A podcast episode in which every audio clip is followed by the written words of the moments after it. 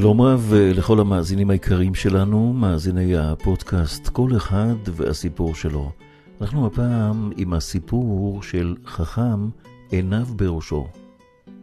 על חוף הים טייל אדם עני, נפשו עגומה עליו בשל עניותו, והוא הולך שקוע במחשבות. פתאום הוא מבחין בתוך הים בידיים שמנפנפות לעזרה. הוא מתבונן היטב ורואה שזהו נער שנקלע כנראה לתוך מערבולת וזועק לעזרה. הוא קופץ מיד אל המים וזוכה לעבר הנער הטובע, שחיין מצוין הוא העני הזה. ובמהירות הוא מגיע אל הנער, מחלץ אותו מן המערבולת, מביא אותו אל החוף, ממהר לטפל בו ולהגיש לו עזרה ראשונה, עד שהנער חוזר להכרתו. וכך הוא בעצם מציל את חייו ממש ברגע האחרון. כאשר מתאושש הנער, שואל אותו העני, מי אתה? מאין תבוא? אולי אלווה אותך לביתך. אמר לו הנער, בנו של המלך אני.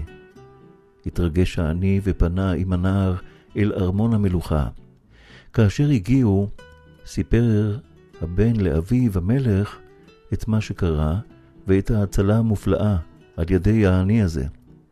רעדה והתרגשות אחזו במלך. הוא פנה מיד אל העני ואמר לו, הצלת את בני יחידי, יורש העצר. הצלת את נצר המלוכה. במה אוכל להודות לך? ברצוני לתת לך מתנה מיוחדת במינה.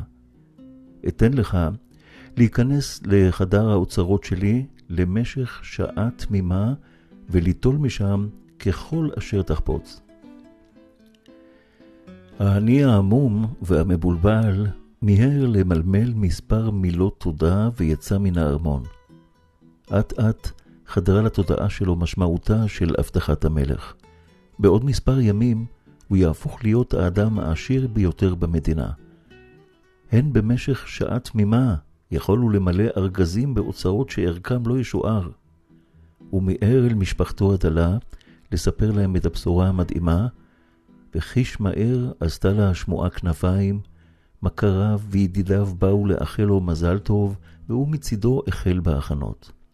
הוא הכין לעצמו ארגזים ושקים רבים, ואף משאית הובלות שתיקח את האוצרות אשר יוצאים מבית המלך. וכך ציפה בדריכות רבה ליום המיועד. בינתיים, בארמון המלוכה שררה מבוכה. המלך התעשת מהתרגשותו וחשב פעם שנייה בקור רוח על ההבטחה שהבטיח, הוא הבין כי שגה בדבריו. הן תוך שעה עלול ההלך העני הזה לרוקן את קופת המדינה. כיצד הוציא מפיו הבטחה שכזו? מיד כינס המלך את יועציו לאספה דחופה ושטח לפניהם את הבעיה. היועצים שמעו את הדברים בכובד ראש, כולם הבינו כי אכן נקלעו לתסבוכת רצינית. הן את דבר המלך לא ניתן להשיב, בשום אופן, אך מצד שני, ביצוע ההבטחה אף הוא איננו בא בחשבון. והנה, פנה אחד היועצים אל המלך ואמר לו, אדוני המלך, עלה בלבי רעיון מצוין, אולם לשם ביצועו נצטרך כמה אלפי דולרים. כאן שטח היועץ בפני המלך את תוכניתו, ופני המלך אור. אכן רעיון מצוין, ומינה אותו להיות אחראי על ביצוע התוכנית. עוד באותו יום הלך היועץ אל קרוביו ומכריו של העני, בירר אצלם אילו מאכלים ערבים עליו במיוחד, איזה סוג מוזיקה הוא אוהב, אילו תמונות מרשימות ומעניינות אותו, ועוד. לאחר שבירר הכל לפרטי פרטים, פנה לביצוע התוכנית. בימים הבאים שקד היועץ הנאמן על מלאכתו, ובהגיע היום הושלמו ההכנות על הצד הטוב ביותר. השעה הגדולה הגיעה. העני, שכבר עומד בעוד שעה להיות עשיר, חיכה בפתח בית האוצרות עם ציוד מלא של ארגזים ושקים. כאשר ניתן האות ונפתחו השערים, נכנס העני פנימה.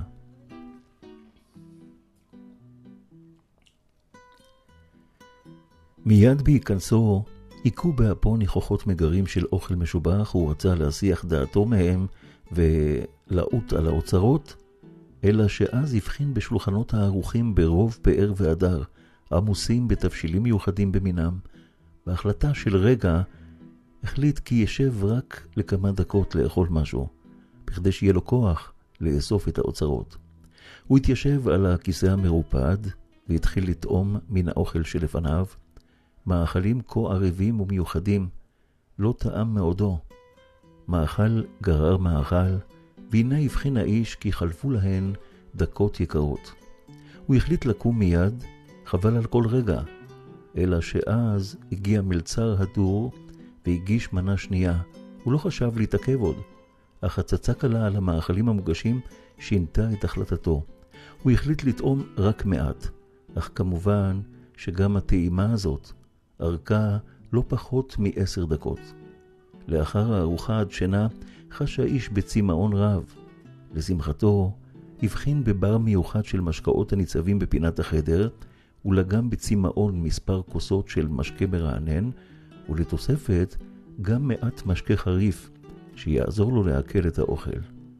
מבט חפוז בשעון הראה לו כי עברה כבר חצי שעה יקרה. בבהלה רבה מיהר האיש של הארגזים המונחים בפינת החדר כדי להתחיל בעבודה, אלא שאז חש בכבדות בכל איבריו מן המאכלים הרבים, המשקה החריף ששתה אף הוא סחרר את ראשו, והוא הרגיש שהוא זקוק בדחיפות לכמה דקות של מנוחה. אז יוכל לקום רענן ולארוז במהירות אוצרות לרוב. הוא נפל בעייפות על כורסה נוחה שניצבה בחדר, ושקע בשינה מתוקה וערבה, שארכה רבע שעה. הוא קם כולו מבולבל, והנה עולים באוזניו צלילים מרתקים ושובי לב, מנגינות מיוחדות המנוגנות בידי להקת אומנים בעלי שם עולמי. הוא מאזין כשהוא מוקסם ומרותק, ולפתע הוא מבחין כי על הקיר תלויות תמונות מרהיבות עין, עשויות בידי טובי האומנים בעולם. גם חפצים אומנותיים נוספים היו מונחים בפינות שונות, לצד אוספים מעניינים, וכך התהלך האני מוקסם, שבוי במראות, צלילים וטעמים מרתקים. לפתע, בבת אחת התעשת. הוא נזכר במטרת בואו לכאן, והביט בחופשה בשעון. מה מאוד נבהל לראות כי כמעט תם זמנו נותרה לו רק דקה אחת. מבולבל ומבוהל, הוא פנה אל ערימת עסקים ורץ כמטורף בין המדפים בניסיון לחטוף משהו. עוד לפני שהספיק בכלל לגעת בחפץ מסוים, נשמע צלצול חד. זהו סימן כי תמה השעה. משרתי המלך אחזו בו ומיהרו להוציאו מחדר האוצרות. קל לתאר את האכזבה המרה של בני המשפחה ואת התחושה הצורבת של האני, תחושה שתלווה אותו למשך כל ימי חייו. מתוך היסח הדעת, הפסיד את הזדמנות חייו.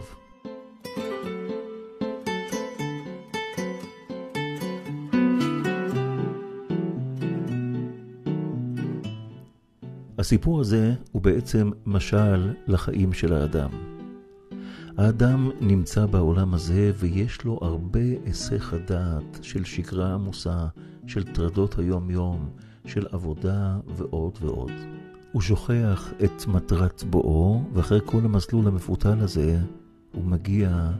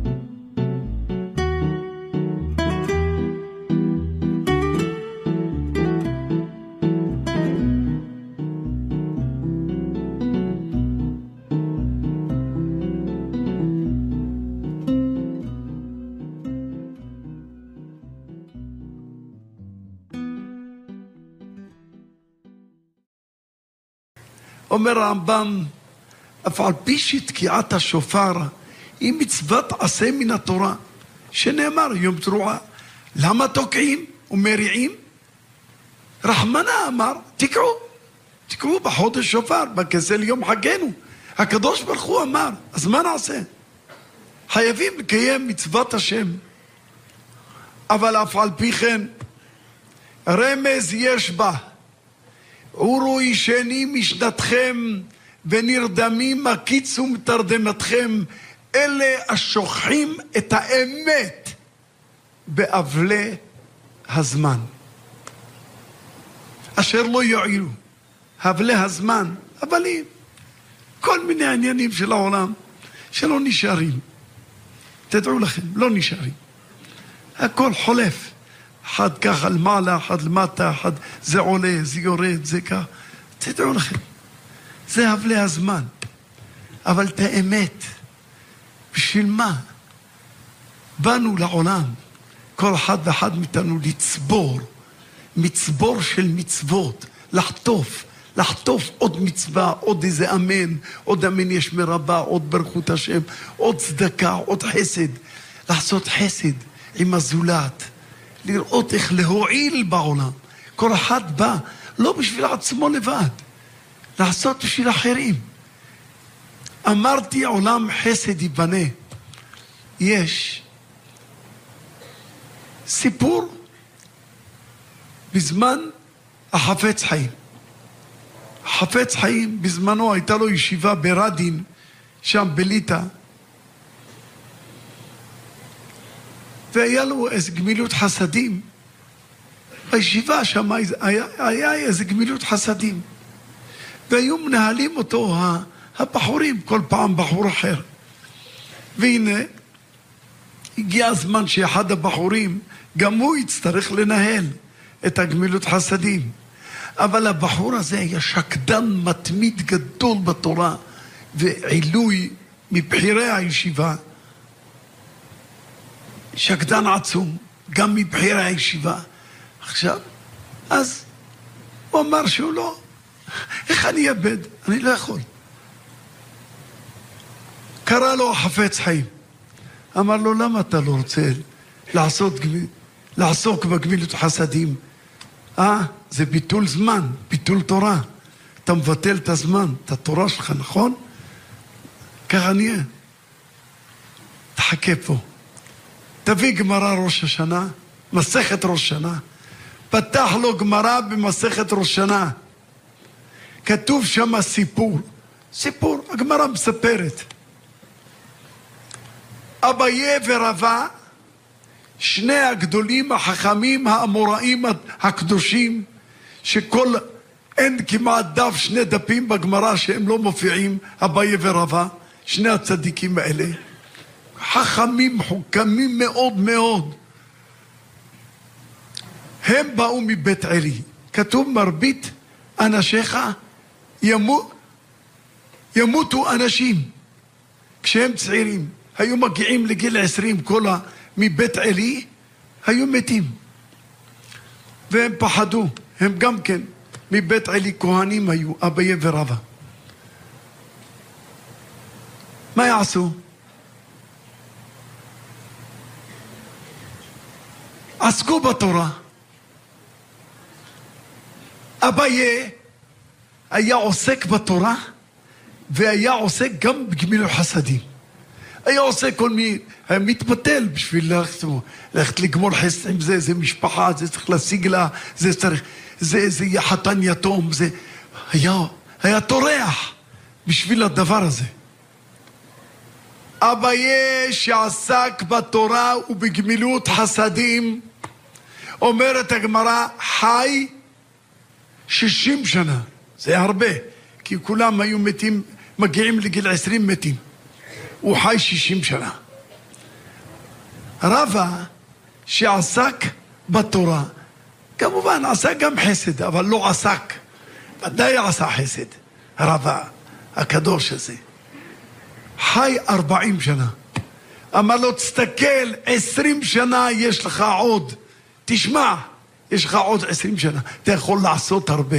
זמן רב תקבל מהקדוש ברוך הוא. כך אמר למתמיד הזה. אתה חושב שאתה מתבטל והשם לא ישלם עבור זה, משלם לך. רבותיי, יש הרבה פעמים שבן אדם, שמע, אני לא יכול לבטל את הזמן שלי, אני יכול לזה, אני צריך, גם לעסק שלי, אני צריך, והוא לא יודע כמה מכינים לו זמן מרווח לחיות בגלל החסדים האלה. ולכן עם ישראל, יש לו שלושה סימנים. בזה נבחר עם ישראל. ביישנים, רחמנים, אין להם עזות פנים. עם ישראל, יש להם ביישנות. עם ישראל ביישנים, רחמנים, גומלי חסדים. זה ראשי תיבות של בורג. אם אחד חסר לו ביישנות, חסר לו רחמנות, חסר לו גמילות חסדים, חסר לו בורג. רחמנות, ביישן, רחמן, גומל חסדים. אבל אם יש לו, ברוך השם, את זה, אשרי הגבר, זה גבר. גומל חסדים, ביישן, רחמן, זה גבר. או, זה גבר אומרים, זה גבר. אשרי הגבר, יחסה בך.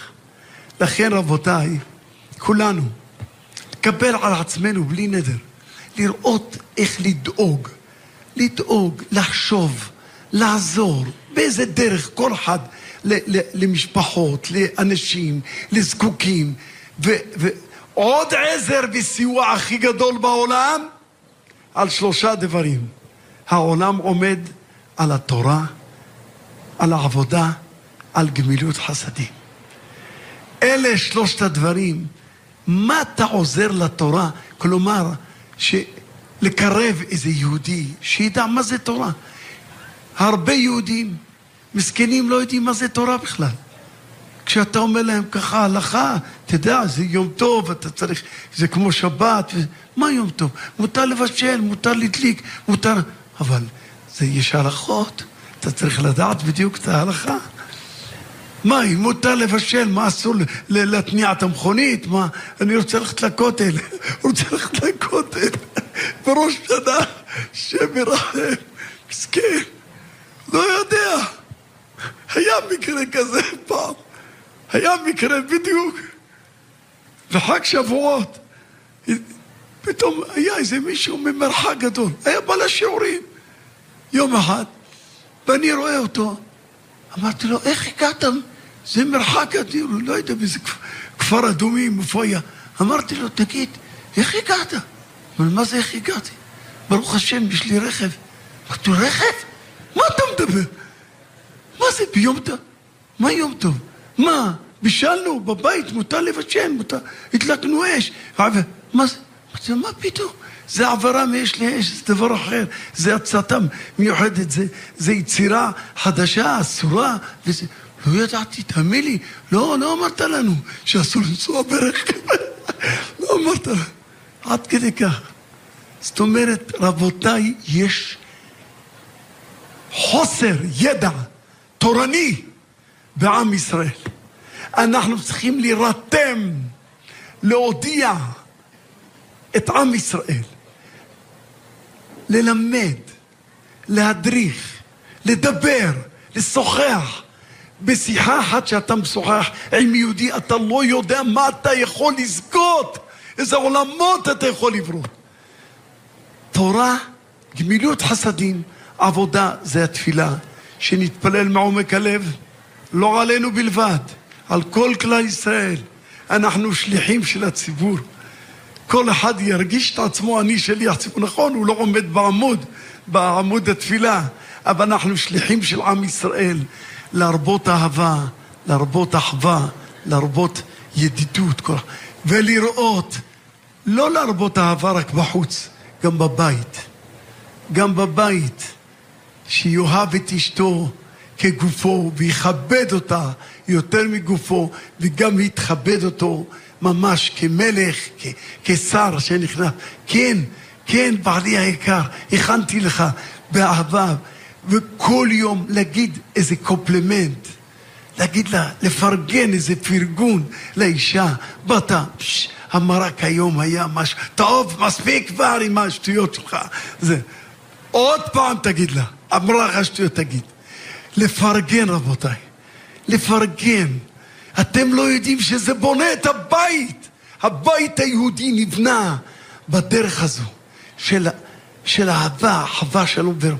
איש ואישה שזכו שכינה שורה ביניהם. כשיש אהבה וידידות בבית, גם הבנים הם יוצאים בנים בונים, בנים, בנים שבאמת אתה רואה אותם אישיות. למה? כי אין בבית, יש אהבה, יש אחווה. אהבה זה אחד, השם יתברך, נמצא, השם יודקה, נמצא באיש. האיש יש לו את היוד, האישה יש לה את ההא, זה יודקה. שם יה ביניהם, כשיש אהבה ואחווה. וודאי כל אחד עם חברו בעבודה, גם בעבודה, רבותיי, רבותיי, גם בעבודה. בן אדם עובד, תשבח אותו. מה שעשית, תשמע, אתה משהו, זה אין, תן לו איזה מילה. מסכן, הוא, הוא מצפה, לא, הוא יעלה לי על הראש אחר כך. הוא אחר כך לא יעבוד בכלל. זה לא נכון. תאמינו שהוא יעבוד יותר. אם אתה משבח אותו, אם אתה נותן לו איזה מילה טובה, עשית את זה, ביצעת את זה, פסי הטוב. יש אנשים לא סובלים לעבוד באיזה מקומות. ממש, מקבלים סכום גדול ולא סובלים. מתי אני כבר אלך? לא יכול לסבול את המקום. אף פעם אני לא מקבל מילה טובה, לא קיבלתי מהמעביד שלי. מילה טובה לא קיבלתי. להתייחס, להתייחס רבותיי. והעיקר שאדם יתייחס גם לעצמו קצת. יראה משהו להתקדם, להתעלות עוד יותר, עוד, כל יום לעלות מעלה, עוד איזה מצווה, עוד איזה תורה, עוד איזה חסד, עוד איזה, איזה מילה טובה, עוד איזה שיעור, עוד איזה דרשה, ולהביא איתו עוד איזה חפר. כך רבותיי נוכל להיכנס לשנה הבאה בעזרת השם ונוכל לעבור בדין. זה הדין הוא קשה מאוד. כתוב סמר, דוד המלך אומר, סמר מפחדך בשרי וממשפטיך יראתי. בן אדם, וואה, לא יכול. חפץ חיים מספר שהיה מישהו שהעמידו אותו לדין ורצו לירות בו, אבל לא, לא יצאו היריות, בסוף אמרו כנראה שלא צריך, אז שחררו אותו. אבל הזקן שלו הפך לבן טהור. היה צעיר, בגיל עשרים שנה היה לו זקן, זקנו הפך, שערו הפך לבן, כל שערות ראשו, הכל. מה קרה? מהפחד, מהמורא של עמידה, שהוא עמד שמה בדין. אנחנו בראש שנה, כנראה, לא מגיעים כמובן לסמר בפחדנו בפחד.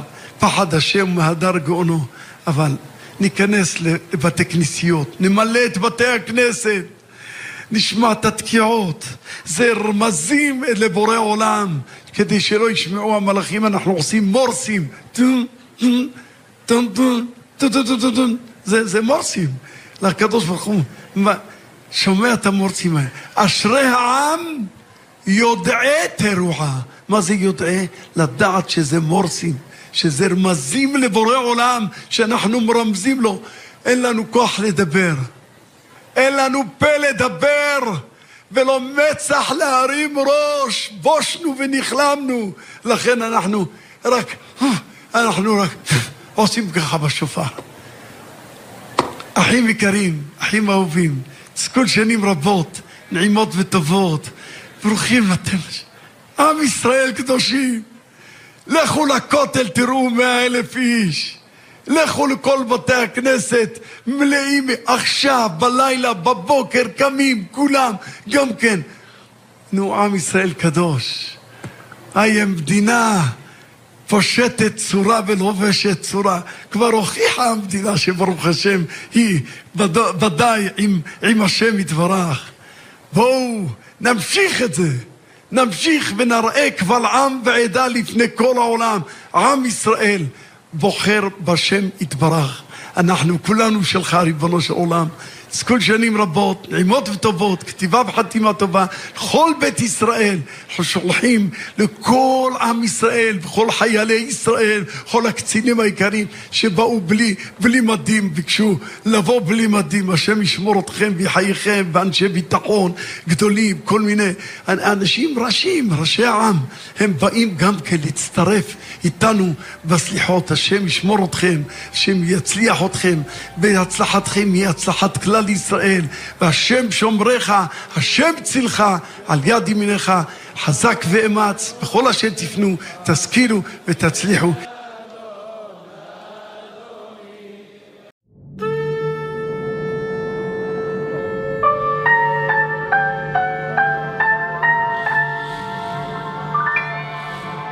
חמול על מעשיך ותשמח במעשיך. ויאמרו לך חוסך בצדקך עמוסך. חמול על מעשיך ותשמח במעשיך. אוי ויאמרו לך חוסך בצדקך עמוסך. תוקדש אדום על כל מעשיך בקדושתך קידשת נאה לקדוש נאה לקדוש איי איי איי פר מקדושים תוקדש אדום על כל מעשיך כי מקדישך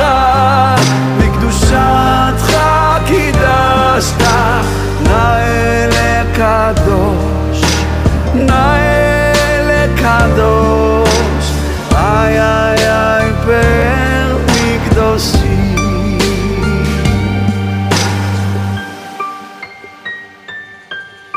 חמול על מעשיך ותשמח במעשיך ויאמרו לך חוסך בצדקך עמוסך תוקדש אדום על כל מעשיך כי מקדישך בקדושתך קידשת נאה לקדוש נאה לקדוש. איי איי איי פר מקדושים. תוקדש אדום על כל מעשיך כי מקדישך בקדושתך קידשת נאה לקדוש אוי נאה לקדוש איי איי איי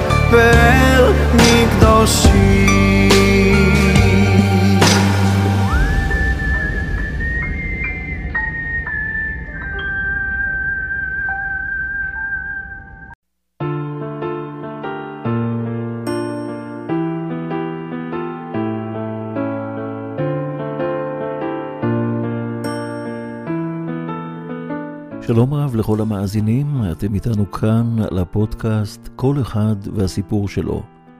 והפעם אנחנו רוצים לספר את סיפורו של רבי אמנון ממגנצה.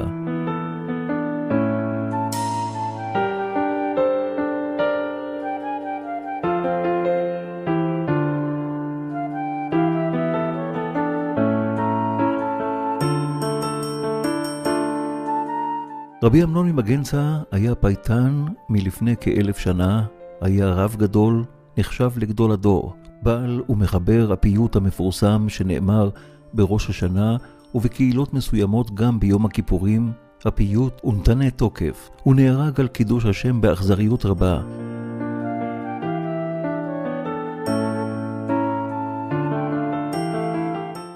ונתנה תוקף הוא פיוט הנאמר בקהילות אשכנז בתפילת מוסף של ראש השנה ויום הכיפורים. תוכנו הוא עוצם קדושת הימים הנוראים, שבהם דן הקדוש ברוך הוא את כל באי עולם. ובוא תנשא מלכותך, ויקום בחסד כסאיך, ותשב עליו באמת, ותשב עליו באמת. אמת כי אתה הוא דיין ומוכיח ויודע ואמת. וחוטב וחותם וסופר ומונה. ותזכור כל הנשכחות, ותפתח ספר הזיכרונות, ומאליו יקרב וחותם יד כל אדם בו. ובשופר גדול ייתקע, וכל דממה דקה. תפילה זו נאמרת בכוונה ובהתרגשות גדולה, ושעת אמירתה היא אחד מרגעי השיא של תפילות הימים הנוראים. הקדוש ברוך הוא גוזר דינו של אדם בראש השנה וביום כיפור. הפיוט הזה מסיים בהכרזה על שלושה דברים המסוגלים להעביר את רוע הגזרה. תשובה, תפילה וצדקה, אלה הם שלושת הדברים שיכולים לבטל את הגזרות.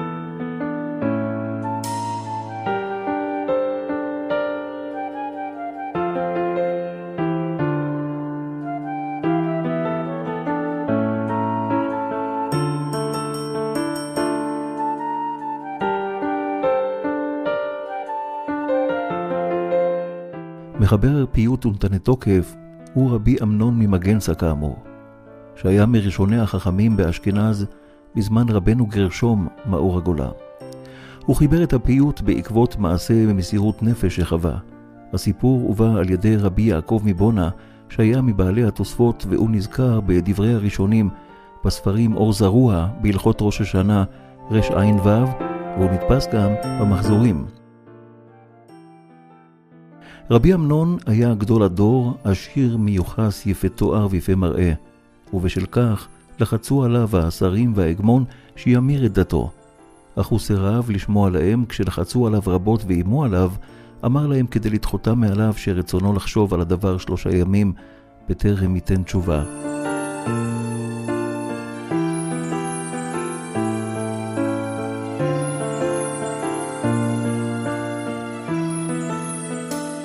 כאשר הבין שדיבר בלשון עם ספקות, כאילו יש חלילה ספק כלשהו באמונתו, הוא התאבל על כך ולא אכל ולא שתה בכל שלושת הימים. ביום השלישי, כשקרא לו ההגמון, סירב ללכת, עד שציווהו ההגמון להביאו לפניו בעל כורחו. כשהביאו אותו לפני ההגמון, שאל אותו ההגמון מדוע לא רצה לבוא למועד שקבע. אמר לו רבי אמנון, את דיני אחרוץ בעצמי. הלשון אשר דיברה והבטיחה כזב, דינה להיחתך.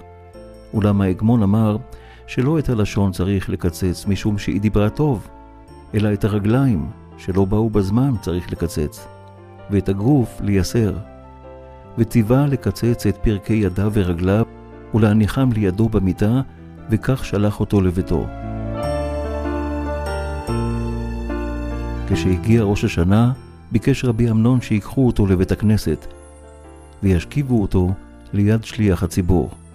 כשהגיע שליח הציבור בתפילת מוסף לקדושה, ביקש שימתין מעט כדי שיוכל לקדש את השם, ואז פתח בקול רם את תפילתו.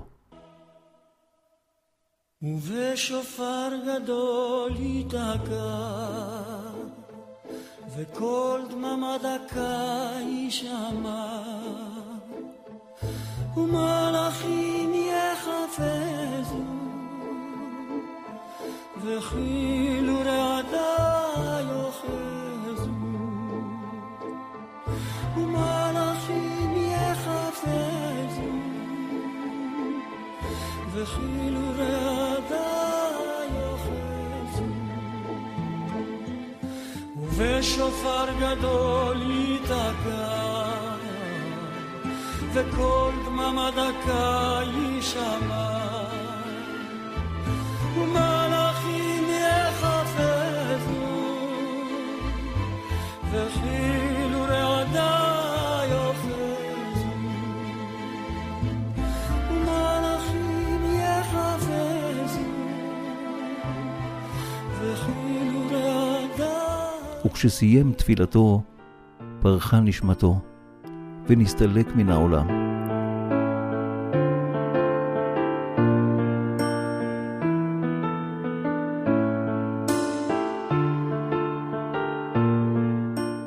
שלושה ימים אחר כך הופיע בחלום לפני רבי קלונימוס בר משולם, ולימד אותו את התפילה האמורה. ביקש ממנו ללמדה בכל תפוצות ישראל בכדי לאומרה בראש השנה. בקהילות רבות נאמרת תפילה זו גם ביום הכיפורים, ושעת אמירתה נחשבת לאחד מרגעי השיא המרטיטים של הימים הנוראים. דמותו של רבי אמנון הייתה מופת למקדשי השם בתקופת מסעי הצלב באשכנז.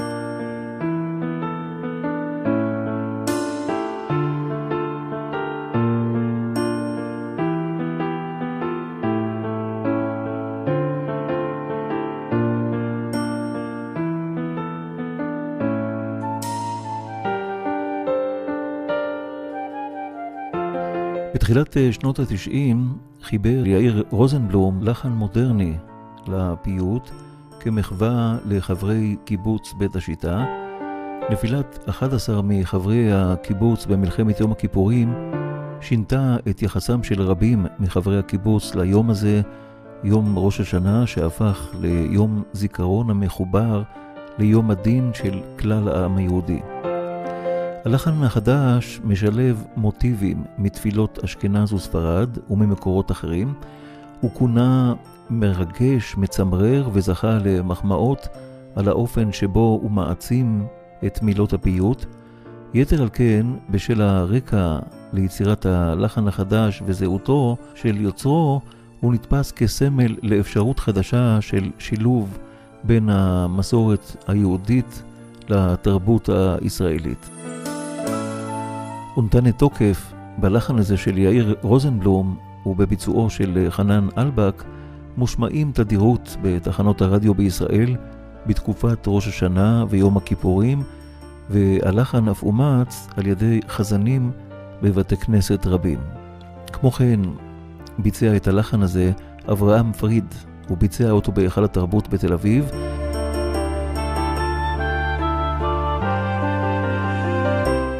הפיוט הזה שימש השראה רבה ליוצרים, הוא היה גם השראה לשירו המפורסם של ליאונרד כהן, Who by Fire, מי באש, שנכתב ב-1974 בעקבות חוויותיו של כהן בסיבוב הופעות מול חיילי צה"ל בחזית של מלחמת יום הכיפורים.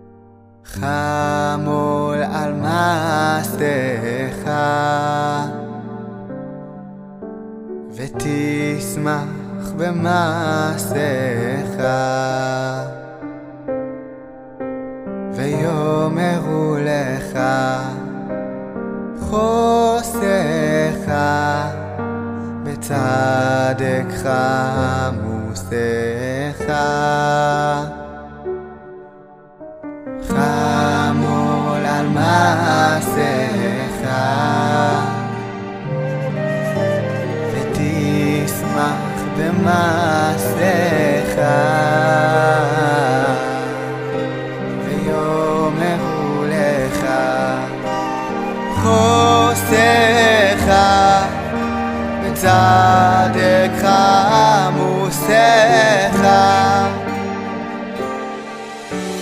תוקדש אדון על כל מעשיך מקדישך בקדושתך קידשת נאה לקדוש נאה לקדוש אוי אוי אוי פאר מקדושים איי איי איי תוקדש אדון על כל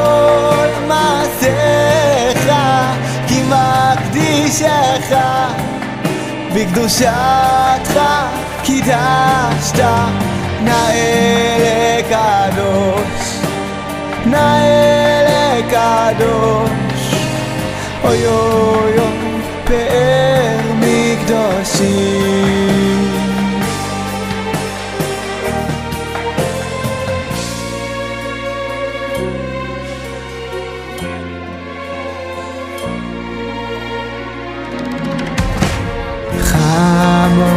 על מעשיך. ותשמח במעשיך. ויאמרו לך חוסך בצדקך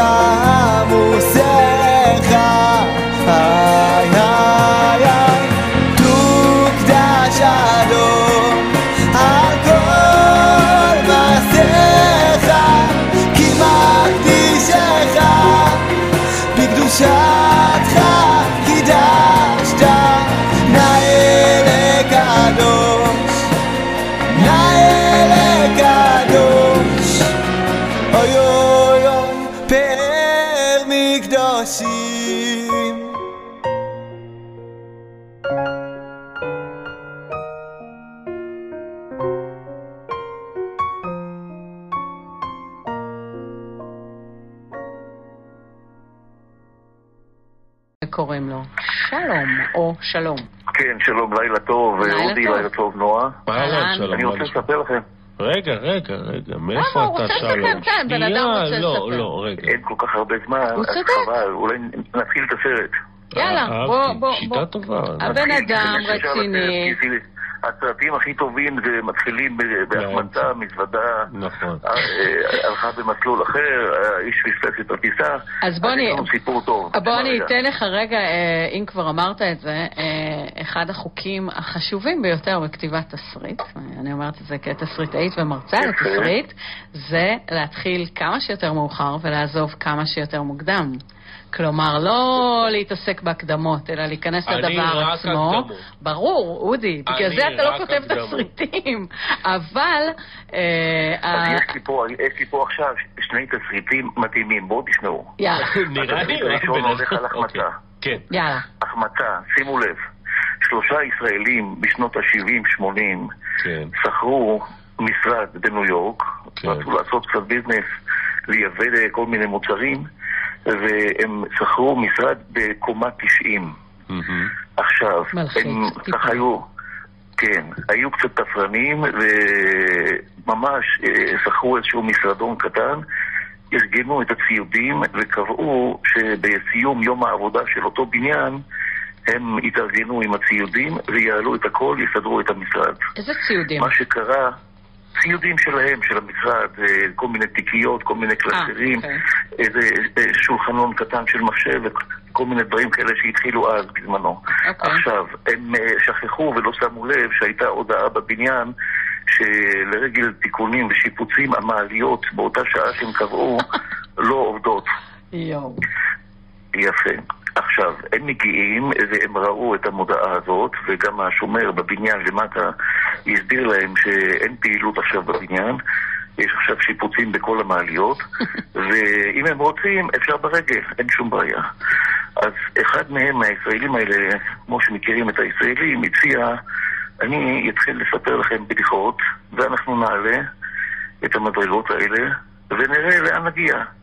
הוא מתחיל לספר להם בדיחות, והם צוחקים, ועם הציודים בידיים. לא כל כך שמים לב לקומות, קומות ככה מתקדמות, והוא מגיע לקומה שלושים, זהו, נגמר לו כבר כל החומרים. הם אה, נעצרים, נחים רגע. השני אומר, תשמע, לי יש סיפורים מותחים. הוא מספר להם סיפורים מותחים, הם ממשיכים, מתקדמים, קומה 32, 38, לאט לאט עם הציודים, עושים קצת הפסקות, באמת סיפורי מתח מדהימים, הוא לא כל כך שם לב, כמו שאתם לא שמים לב עכשיו לשעון, כי הסיפור די טוב, אז אנחנו מתקדמים עם הסיפור, והנה הגיע לקומה 60 עם הסיפורי מתח. כן. השלישי אוקיי. אומר, אני אספר לכם עכשיו סיפורים עצובים, כמו סרטים טורקיים כאלה. הוא מתחיל לספר להם, והם ככה נכנסים לעצבות, וקצת אה, דמעה פה ושם, והם מתקדמים, קומה 70, לא שמים לב, קומה 80. כמו שאנחנו לא שמים. לב. לסיפור שאתה טומן לנו כך הוא מגיע בסופו, לקומה אוקיי. 89, כן. ועוד טיפה מגיעים למשרד, נעמדים מול הדלת, והוא אומר להם, אני אספר לכם עכשיו את הסיפור הכי עצוב. אז הם אומרים לו, יש יותר עצוב ממה שסיפרת? אז הוא אומר, כן, שכחנו את המפתח למטה ברכב. זה בעצם משל לחיים של האדם.